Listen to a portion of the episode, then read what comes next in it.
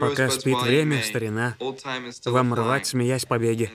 Днесь чахнет роза, а она вчера купалась в неге. Спасибо, мистер Питц. Пока спит время. На латыни это можно выразить как «carpe diem». Как это перевести? Карпе дiem значит лови мгновение. Очень хорошо, мистер. Микс. Микс. Еще одно редкое имя. Лови мгновение. Пока спит время, старина.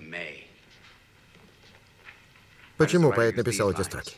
Потому что спешил. Нет. Дзинь. Спасибо за участие.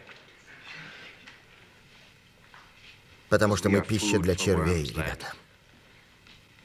Можете мне не верить. Но каждый из вашего класса однажды перестанет дышать. Похолодеет и умрет. Подойдите к сюда. И посмотрите на эти лица из прошлого. Вы часто проходили мимо этих снимков, но наверняка не вглядывались.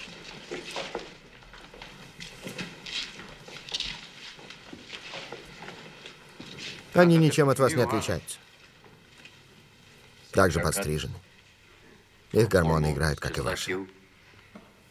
И, подобно вам, чувствуют себя непобедимыми. Мир принадлежит им. Они верят, как и многие из вас, что ему готовно великое будущее. Их глаза полны надежды, как и у вас. Но разве они не растратили понапрасну заложенные в них таланты? Увы, джентльмены, эти мальчишки сейчас удобряют нарциссы. Но если вы прислушаетесь, вы услышите их шепот, обращенный к вам. Наклонитесь, слушайте. Вы слышите?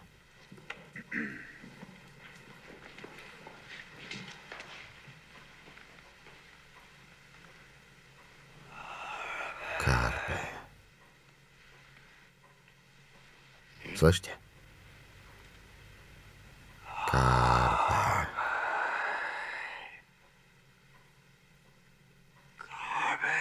Карпе дием. Ловите мгновение, мальчики. Пусть ваша жизнь будет необыкновенной.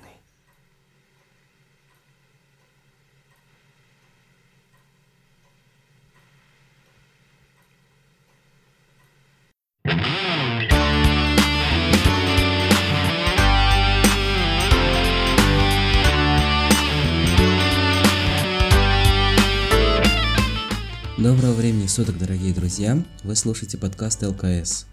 Подкаст о любви к мудрости и служении истине. С вами вместе здесь мы, собственно, эту самую истину и пытаемся найти, развивая и разговаривая на различные темы, включающие в себя философию, эзотерику, литературу и многое другое. Меня зовут Глеб Андреев, и мы по-прежнему в нашем первом сезоне продолжаем говорить об истории философии, как некой отправной точке и базисе для наших дальнейших поисков и рассуждений – Сегодня у нас с вами второй эпизод по философии эллинизма. Говорить мы будем об эпикурейцах и стоиках. В целом это уже десятый эпизод нашего подкаста, который начинается уже сейчас. Ахой!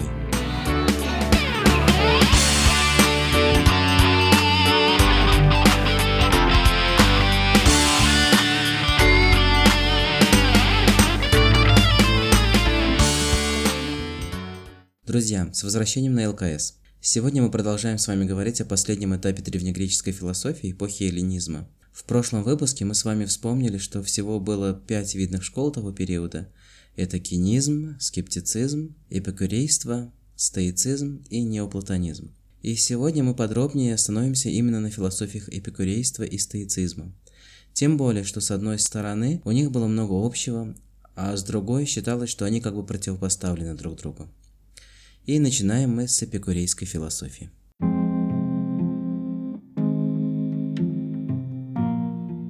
Основатель эпикурейства, собственно сам Эпикур, родился в 341 году до нашей эры. Родился он уже на хорошо известном нам с вами острове Самос, греческой колонии того времени. Не в самой богатой семье и, возможно, именно поэтому уже с 12 лет он начал интересоваться философией.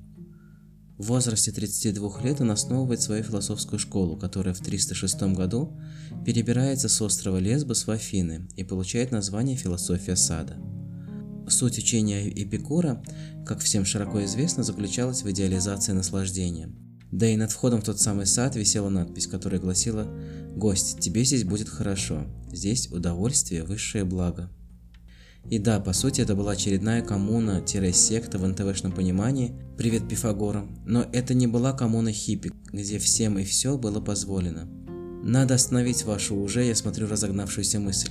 Нет, сад Эпикура не был похож никак на какой-нибудь огород Снупдога, и во все тяжкие там никто не пускался.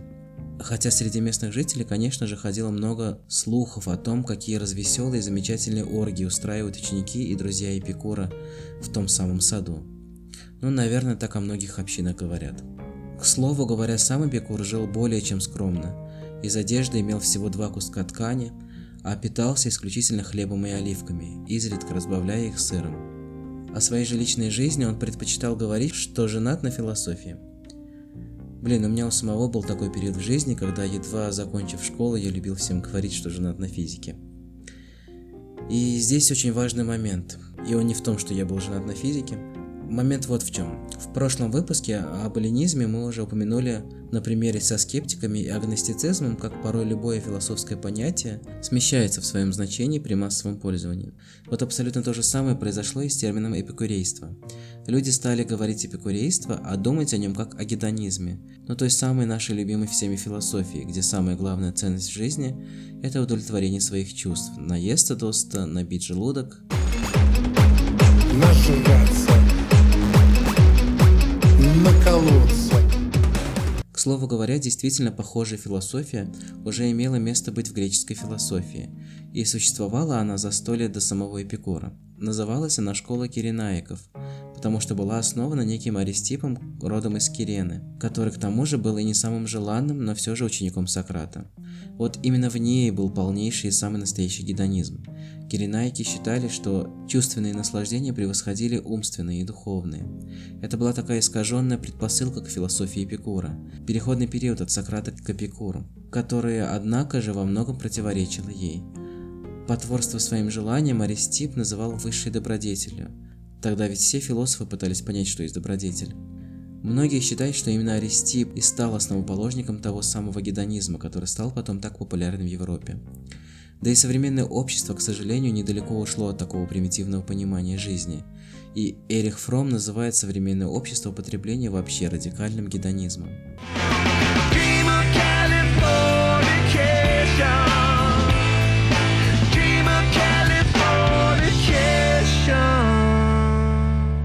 При этом о философии Эпикура сам Фром пишет буквально следующее.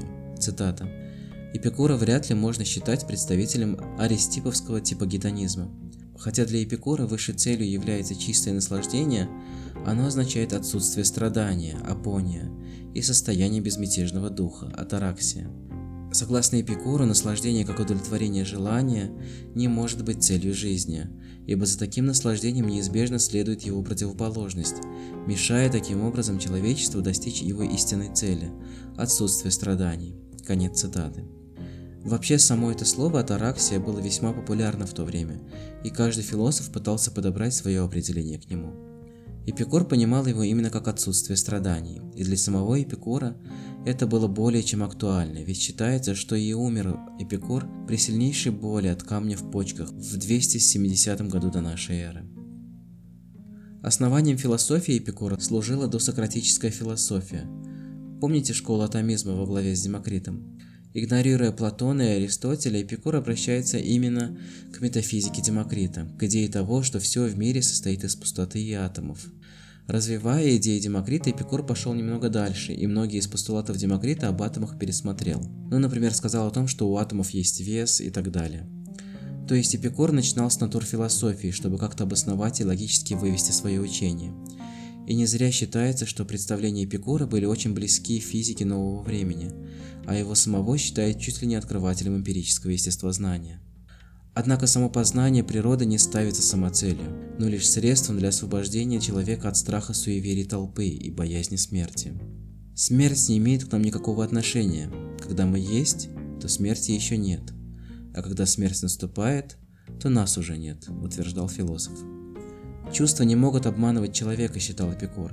ведь они просто инструменты и средства получения информации. Хотя кто сказал, что у инструмента не может быть погрешности? Обманывать же нас может лишь наш ум, накопитель той самой информации, который занимается ее обработкой. И вот от того, как ум сможет обработать полученную информацию, и зависит уже наше восприятие и то, насколько мы будем обмануты. Когда я преподавал английский, говоря о знании, я любил приводить своим ученикам пример со слоном и тремя слепцами. Представьте себе, что вот есть три человека, и они слепы с самого рождения. И за свою жизнь они ни разу не слышали описания слона. И тут им представляется возможность потрогать слона. Правда, каждому дают какую-то определенную его часть. И тот слепой, который трогает ухо слона, говорит, «А, я все понял. Слон – это такой тонкий кожаный лист, как скат». Второй слепой, который потрогал хобот слона, сделал вывод, что слон подобен змее. А третий, кто изучал слона исключительно по его хвосту, сделал вывод, что слон – это такой маленький червячок. Так кто же из них троих был ближе всего к истине и к правде? Да никто попросту. Они все давали, мягко говоря, не самое верное определение слона. Но ведь и нельзя сказать, что чувства их обманули, и они почувствовали что-то, что слоном не являлось. Этот пример, однако, на мой взгляд, хорошо иллюстрирует не только философию Эпикура, а вообще все то, что творилось с античной философией того времени. Каждая школа вполне себе хорошо описывала какую-то часть слона, какую-то грань и ипостась жизни, но им всем не хватало, наверное, какого-то хорошего синтеза этого знания. Но вернемся к Эпикуру. Откуда же все-таки берется его учение об удовольствии? А все дело в том, что Эпикур постарался дать ответ на самый популярный на тот момент вопрос философии. А что же делает человека счастливым? И в своей общине сад, куда он допускал женщин и рабов, с которыми не особо все и считались-то в те времена, он попытался ответить на этот самый главный вопрос для любого человека. Счастливым, как считал Эпикур, человека делает удовлетворение тех желаний, которые впоследствии не приносят боли. И здесь очень важный момент – то есть, если напившись вина сегодня, завтра у вас заболит голова, то такое наслаждение не является необходимым для вас, и по сути оно вам не нужно, а следовательно его стоит избегать. Обычная дружба может быть чище и возвышеннее так преследуемых всеми сексуальных отношений, а простая работа и занятость любимым делом в общине лучше вечных крысиных бегов за призраком богатства. А для спокойствия ума совершенно нет необходимости в роскоши – и наоборот, достаточно порой предаться размышлениям и медитации, чтению книг и творчеству. В этом, в принципе, заключалась вся жизнь его коммуны, и они настолько стали популярны, что считается в дальнейшем на их основании и инфраструктуре, много лет уже спустя, возникли и первые христианские монастыри. Нам кажется, что истинное счастье нам могут принести лишь сиюминутное удовлетворение своих нескончаемых «хочу», более того, эти самые «хочу» нам ежесекундно навязывает постоянная реклама, фильмы и различные медиа. Секс как вершина чувственного наслаждения, бесконечные горы денег, чтобы покупать себе секс и другие удовольствия, стремление к власти, чтобы находиться поближе к источнику денег. Все это по Эпикуру на самом деле никак не может и не должно сделать нас счастливыми. Скорее даже напротив. Истинное же счастье находится в очень простых вещах, знакомых нам еще с детства – это состояние внутреннего покоя нашего ума, атараксия, которая едва ли связана с внешним кинетическим наслаждением. Дорогие друзья, здесь у нас небольшая пауза между нашими двумя школами, и далее мы с вами будем говорить о философии стоицизма.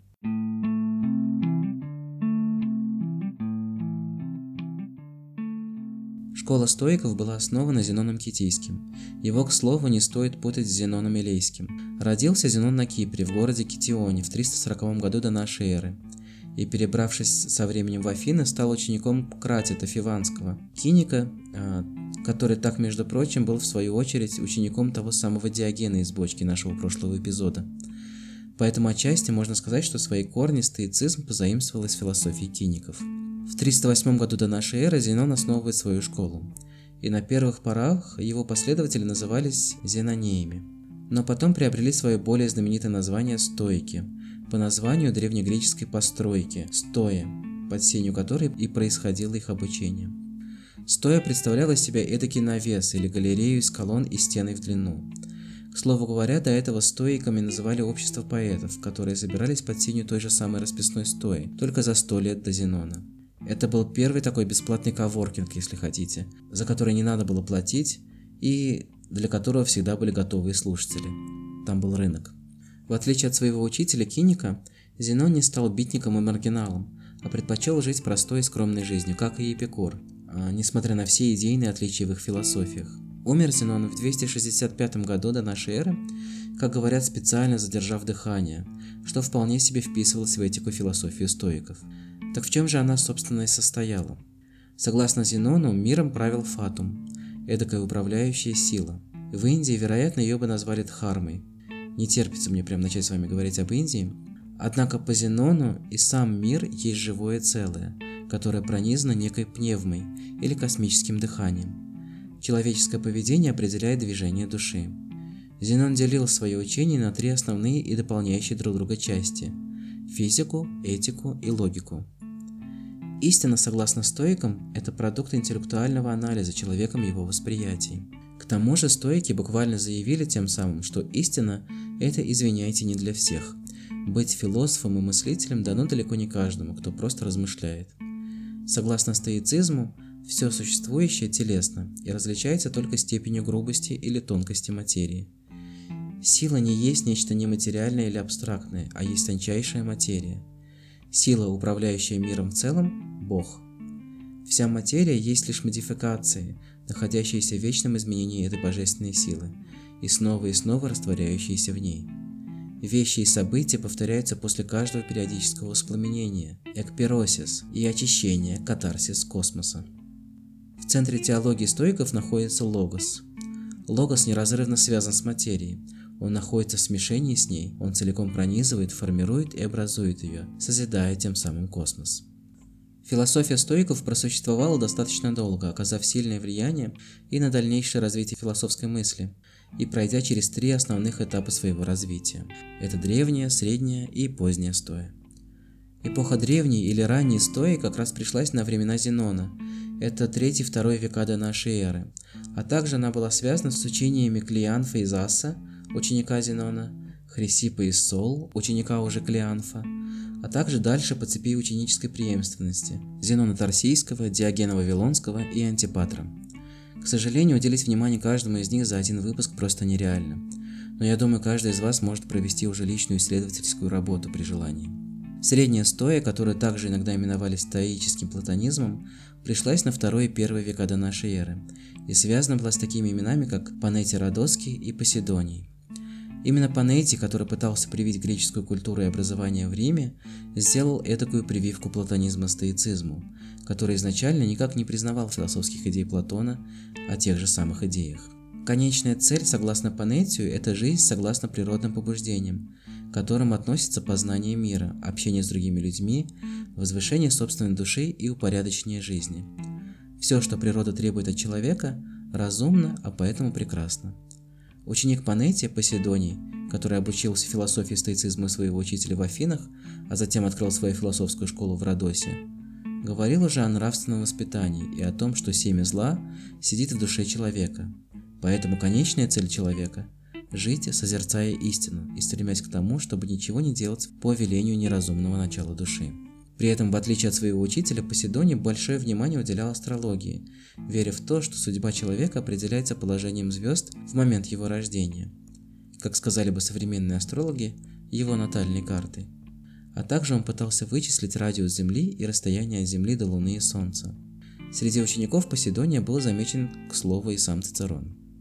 Период поздней стои пришелся уже на первый и второй века нашей эры, и знаменит он в первую очередь тремя самыми известными своими последователями. Это Сенека, Эпиктет и Марк Аврелий. Луций Аней Сенека, родившийся в четвертом году до нашей эры в городе Кардуба, был ни много ни мало учителем императора Нерона. Да-да, того самого Нерона, в честь которого названа ваша программка для прожига дисков. Вы же все еще записываете компакт-диски, да? Происходил Сенека из сословия всадников, но в раннем возрасте был отдан отцом на обучение к пифагорейцу Сатиону. Сенека настаивал на телесности всего сущего, однако верил в возможность безграничного развития человеческого знания. Основу для душевного равновесия Сенека искал в пантеистических воззрениях стоической физики или натурфилософии. В отличие от классического стоицизма, в философии Сенеки присутствует четкий религиозный элемент, А мысли Сенеки настолько сильно совпадали с христианством, что он считался тайным христианином, и ему приписывали переписку с апостолом Павлом. Ощутимое влияние на Сенеку оказали взгляды Поседония. В поздние годы Сенека изучал также Эпикура, однако его установок не разделял. Умер Сенека, как вы наверняка знаете, благодаря стараниям своего ученика Нерона, который предложил ему покончить жизнь самоубийством методом на свой выбор. Сенека выбрал вскрыть себе вены, а жена его, к слову, решила также последовать его примеру, вопреки всем отговорам. Но из-за того, что он уже был стар, ему также пришлось выпить яду. А когда и это не помогло, то, чтобы ускорить процесс, Сенека сел в горячую ванну со словами «это возлияние Юпитеру». Эпиктет, другой видный представитель позднего стоицизма, родился в 50 году и изначально был рабом в Риме. Вселенная у Эпиктета наилучшая из возможных. Она предстает как сочетание двух начал – разумного логос и созидающего природа. Логос отвечает за единство и порядок мироздания, в результате чего природа, управляемая законами, оказывается разумной и познаваемой. Бог, создавший мир и управляющий им, бесконечно благ и мудр. Лучи его благой мудрости отражаются в разуме человека. Сущность Бога заключена в его уме, знании и правильном разуме. И поэтому истинное назначение человека в том, чтобы развивать в себе это божественное начало – логос, исполнять волю Бога, умножая его славу. Человеческий дух по Эпиктету родственен божеству. Человек – это сын Зевса. Отсюда вложено в него сознание нравственного долга, мирового гражданства, братской любви. Главная задача Эпиктета – научить, как при любых обстоятельствах сохранять свободным свой внутренний мир. Основное, из чего следует исходить – боги дали нам во власть не внешнее – тело имущество близких и жизнь, а лишь нашу способность выносить на основе внешних впечатлений правильные суждения, дали свободу выбора и отказа, желания и отвращения. Пользуясь этой способностью, человек будет свободен, он не будет ни к чему привязываться и будет все воспринимать как волю богов. Ну и, конечно же, Марк Аврелий, последний из пяти хороших императоров, который родился в 121 году нашей эры, и который к тому же успевал во время своих военных походов писать и философские трактаты, главным из которых, безусловно, считается размышление. В своих трактатах Марк Аврелий касается в основном вопросов этики. Интересно то, как он выделяет три начала в человеке, помимо души и тела выделяя разум или нус, и подобно древнеиндийским философам, он выделяет именно разум в качестве ведущего начала, которое необходимо привести в согласие с природой целого, и таким образом достигнуть бессмертия – а в таком согласии с всеобщим разумом и заключено, по мнению Марка Аврелия, счастье. Через два самых главных врага счастья человека, которым так стремились эпикурейцы, тревога и гнев, стоики предложили пройти своим уникальным путем. От тревог и обеспокоенности не нужно убегать, при этом питая себя этими убийственными и беспочвенными фразами о том, что все будет хорошо. Нет, нифига. Если оно должно случиться, плохое наверняка произойдет но случившись, оно непременно пройдет, а человек все преодолеет и вытерпит, потому что он силен. А если терпеть уж совсем никаких сил нет, то всегда есть еще уже упомянутый нами сегодня суицид. Ну прям кодекс самурая какой-то. Как говорится, самая темная ночь перед рассветом, а ной не ныл и ты не ной. Или, как еще часто любят говорить наши повседневные советчики-стоики из жизни, «Ой, знаешь, слава богу, что не хуже». Или «Но есть же те, кто живет гораздо хуже». Второе же препятствие гнев преодолевается интеллектуальным аргументом о том, что ваша злость и гнев есть всего лишь результат вашей же собственной глупости и непонимания мира. Мы злимся лишь на то, что не вписывается в нашу парадигму и понимание мира, в то время как мудрец старается достичь такого состояния, когда ничто не может побеспокоить его. Одним словом, достигает состояния полнейшего стоицизма. Во времена Римской империи учение стоиков превратилось в своего рода религию для народа, причем по всей империи, а наибольшим влиянием пользовались в Сирии и Палестине. В продолжении всей истории стоицизма Сократ оставался главным авторитетом для стоиков, а его поведение во время суда над ним, его отказ от бегства и его спокойствие перед лицом смерти – все это целиком отвечало учению стоиков. Такое же впечатление производили его безразличие к жаре и холоду, простота в отношении пищи и одежды и полное пренебрежение ко всякого рода удобствам. Но стойки никогда не принимали учение Платона об идеях, и большинство из них отвергало его доводы относительно бессмертия. Только языческие стойки более позднего периода, когда они противостояли христианскому материализму, соглашались с Платоном в том, что душа нематериальна. Стоики же раннего периода разделяли точку зрения Гераклита, что душа состоит из материального огня. Точно такую доктрину можно найти у Эпикура и Марка Аврелия, но у них огонь, по-видимому, не следует считать буквально одним из четырех элементов, из которых состоит физический мир. И, как мы уже с вами поняли, сильнейшее влияние стоицизм оказал и на формирование христианской мысли и философии, будучи и сам отчасти подвержен ей.